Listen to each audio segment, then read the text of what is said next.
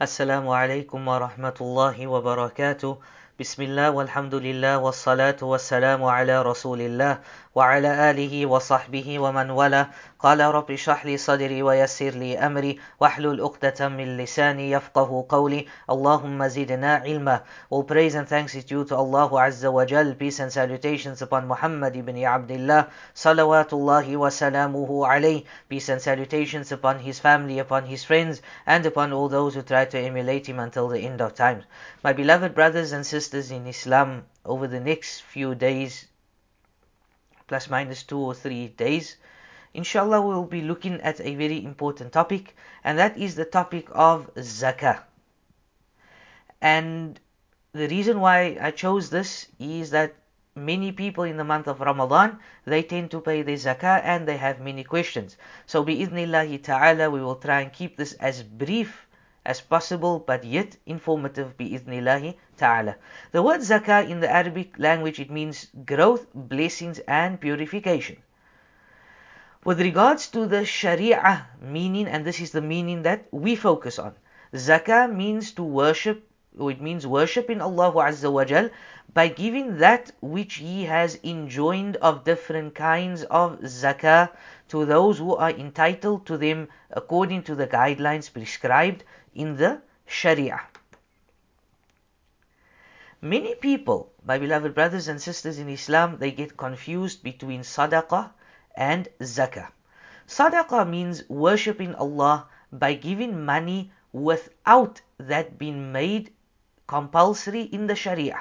So sadaqah, it is not compulsory. The word sadaqah is sometimes used to refer to obligatory zakah, which we find in the Quran. So is there a difference between zakah and sadaqah? Yes, there is. Zakah is enjoined in Islam on specific things, which are gold, silver, crops, fruits, trade goods, and livestock, camels, cattle, sheep, etc. We'll discuss this in detail tomorrow, bi'idhnillah. Number two, with regards to, or under this, with regards to sadaqah, it is not wajib on any kind of wealth. Rather, it is what a person can give without any specific limits or guidelines. Point number two, zakah is subject to the conditions that one full hijri year has passed since acquiring the wealth and that the wealth meets the minimum threshold which is the nisab and this again will be discussed tomorrow. Sadaqah is not subject to any conditions, it can be given at any time and in any amount, and Allah knows best.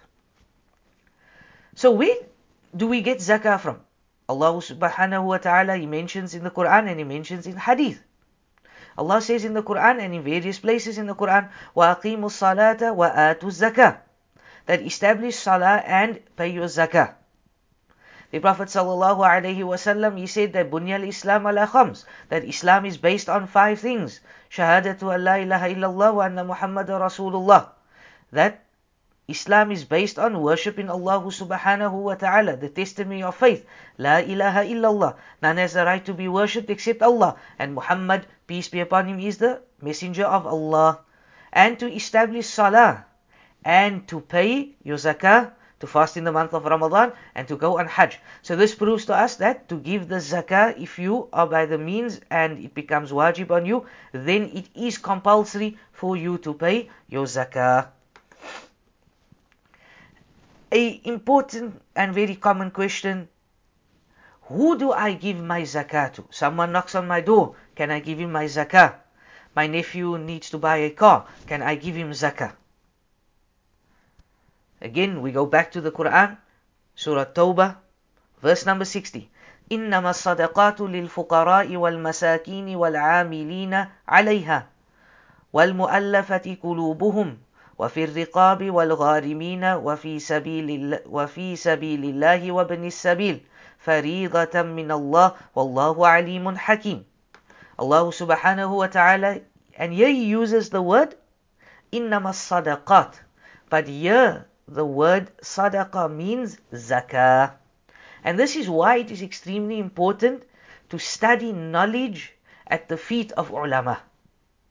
And not just to go to Sheikh Google or Mufti Google and you type in something because you might get the opposite and Allah knows best.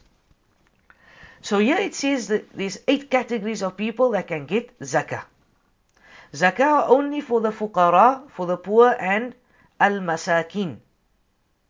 And those employed to collect the funds of zakah and to attract the hearts of those who have been inclined towards Islam and to free the captives and for those who are in debt and for those that are in the path of Allah subhanahu wa ta'ala the mujahidun, those that are fighting jihad, and for the wayfarer, a traveler who is cut off from everything. A duty is imposed by Allah, and Allah is the All-Knower, the All-Wise. So the first and second are the fuqara and the masakin, the poor and the needy. They should be given zakah to meet their needs. The difference between the fuqara and the masakin is that the fuqara are in greater need one of them cannot find enough to suffice himself and his dependents for half a year. The masakin are better off than the fuqara because they can find half or what will suffice them or more. These people should be given zakah because of their need. So how do we evaluate this need? The ulama they've explained that they should be given what they need to suffice them and their families for one year because one the year, once the year has passed, zakah will become due again. Just as the year is the unit of time by which zakah becomes due, so too the year should be the unit of time by which the poor and needy who are entitled to zakah should be given zakah. This is a good view that we should give the poor and needy person what will suffice him and his family for a full year, and Allah who subhanahu wa ta'ala knows best. Point number three, or the third category, those employed to collect or administer the zakah. And this is appointed by the authorities. This refers to those who are involved in the collection and distribution of zakah, and Allah subhanahu wa ta'ala knows best. The fourth category to attract the hearts of those who have been inclined towards Islam. These are people, or these are people who may be given zakah in order to open their hearts towards Islam either a person that is a kafir who we hope will become Muslim or a Muslim to whom we give in order to strengthen his faith. So a kafir wants to embrace Islam, wants to know about Islam, and he does embrace Islam, he can get off this or a weak Muslim in order to strengthen their hearts and Allah knows best. This must obviously be given by the Waliul Amr. This must be given by the Muslim authority and not any person that just walks on the street. I want to give my zakah because I think he's going to become a Muslim. The fifth category is those who are entitled to zakah is the slaves and obviously there's no slavery in our time so we won't be discussing this. The sixth category is those people that are in debt. The scholars divided debt into two categories debts incurred to bring about reconciliation, and debts incurred because of need. With regards to debt incurred to bring about reconciliation, they gave the example of a case where there is a dispute conflict or war between two tribes. And a man of goodwill, standing and honor comes and reconciles between these two tribes, incurring expenses for which he takes responsibility. So we should give this man money from zakah in appreciation of his effort, which has put an end to enmity, hostility, and bloodshed. He should be given zakah regardless of whether he is rich or poor, and Allah knows best. The second category of debtors is the one who is in debt of his own account, who took a loan either to meet his own needs, and he did not have money, his debt may be paid off from zakah funds so long as he does not have any wealth that could be used to pay off the debt.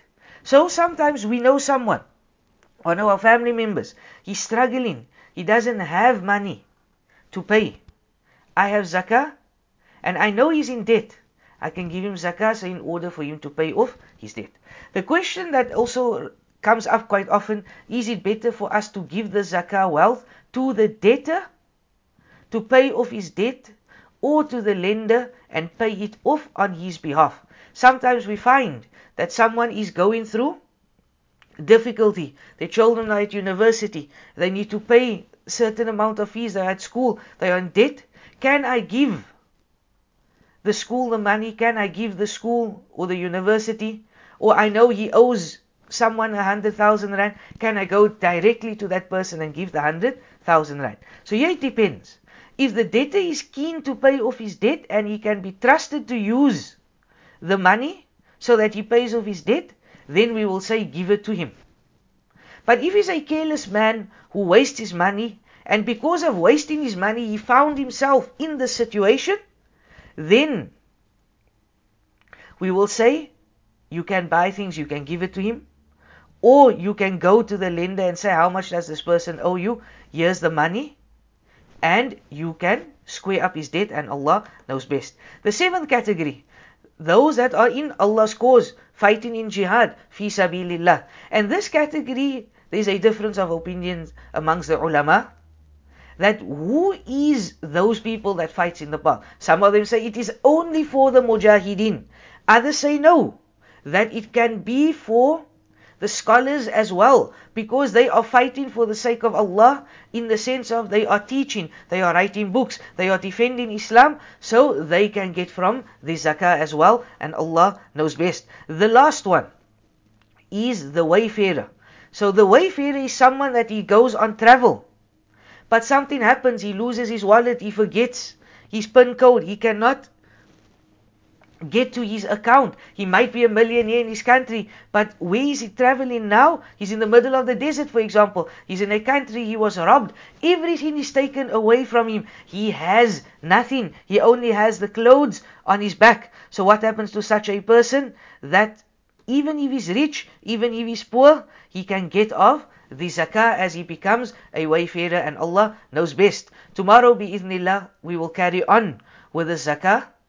And we ask Allah subhanahu wa ta'ala to guide and protect us, to forgive our shortcomings. Subhanakallahumma wa bihamdik ashadu an la ilaha illa astaghfiruka wa atubu ilayk. Assalamu alaikum wa rahmatullahi wa barakatuh.